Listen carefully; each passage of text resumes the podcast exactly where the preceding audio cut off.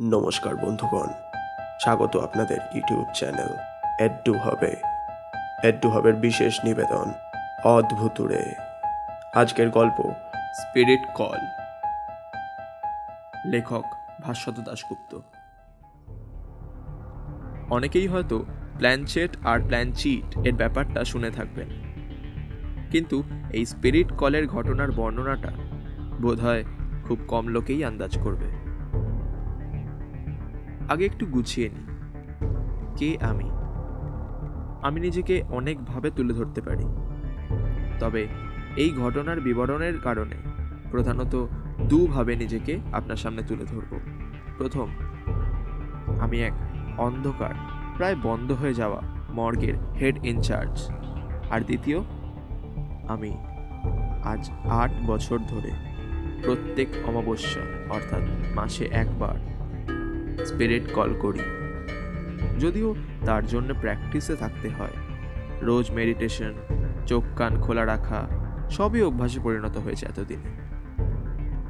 অনেকের মনে প্রশ্নটা আসে বা আমাকে জিজ্ঞেস করে যে, আদেও কিছু রেজাল্ট পেয়েছি কি না? সেটা জানতে হলে পুরো ঘটনাটা বলি। এটা দেড় সপ্তাহ আগেকার কথা। আমি সারাদিন অফিসে বসে বসে বোর হই, তাই বই পড়ি, প্রচুর বই। নতুন নতুন বিভিন্ন স্বাদের বিভিন্ন ভাষার বই পড়ি। সেদিন থমাস অ্যালভা এডিসনের একটা ডায়েরি পড়ছিলাম। পড়তে পড়তে একটা আবিষ্কারের উল্লেখ পেলাম সেখানে, যার নাম স্পিরিট ফোন। তার এই আবিষ্কার যদিও কোনোদিনই কাজ হয়নি, তবে তার একটা থিওরি আছে। তার থিওরি হলো, মানুষের মৃত্যুর পর তার যে এনার্জিটা থাকে, সেটা নাকি ফিজিক্যাল ফর্মে পুরো ব্রহ্মাণ্ডে ছড়িয়ে যায়। ওনার মতো এত পেটেন্ট যে আর কারোর আছে সেরাম শুনিনি। তাই এটাও যে ভুল হবে সেটাও মানা একটু কঠিনই ছিল, বিশেষ করে আমার পক্ষে। তাই আমি তার এই আবিষ্কারের কথা জেনে বেশ এক্সাইটেড ছিলাম। মাথায় অনেক আইডিয়া গজগজ করছিল। ইলেকট্রনিক্সে চিরকালই ঝোঁক ছিল, তাই এইটা নিয়ে একটু কাজ শুরু করলাম। আমি খালি তার মডেলটাকে একটু মডিফাই করলাম। অর্থাৎ তার এই স্পিরিট ফোনে রেডিও রিসিভার আর আরও কয়েকটা সেন্সর ইত্যাদি লাগালাম।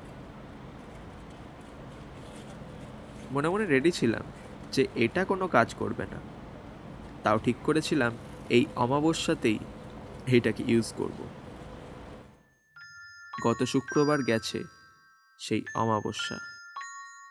আমার এই স্পিরিট ফোনের ভালো দিক হলো অডিও সিগন্যালকে টেক্সট ফর্মে লিখে প্রিন্ট করে।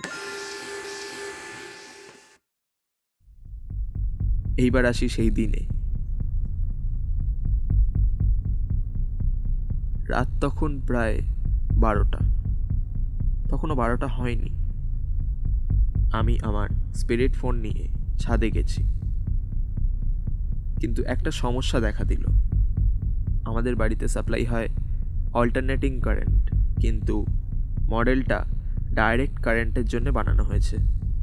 আমার কাছে অলরেডি একটা এসি টু ডিসি কনভার্টার ছিল। তাই আমি সেইটাকে আবার নিচে আনতে গেলাম। সেটাকে লাগালাম। দুশো কুড়ি এসি ডিসিতে কনভার্টেড হলো। মেশিনের প্লাগটা লাগালাম। একটা টেবিলের ওপর স্পিরিট ফোনটাকে রেখে আমি একটা চেয়ারে বসলাম।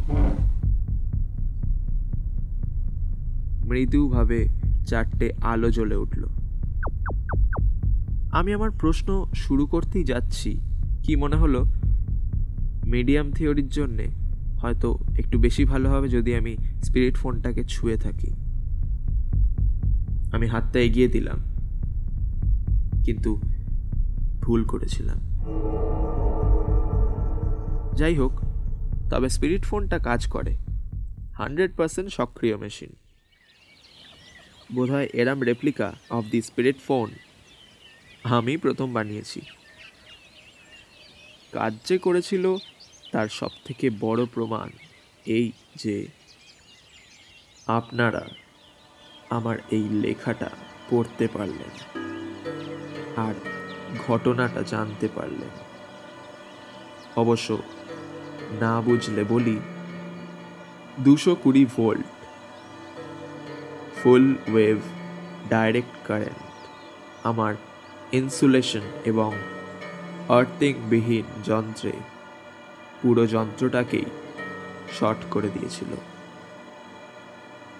আর আমার ছোঁয়া মাত্র আমার হাত আটকে আমার স্পিরিট ইউনিভার্সে ছড়িয়ে গেল। ঠিক থমাস এডিসন যেমন বলেছিলেন। কাউকে জানাতে পারছি না এই আবিষ্কারের কথা সেইভাবে। তাও লেখাটা রেখে গেলাম। যদি কেউ পান, দয়া করে এই ঘটনার বিবরণ বাকিদেরও জানালে বাধিত হব। ইতি। শুভঙ্কর রয়। ও আর একটা কথা।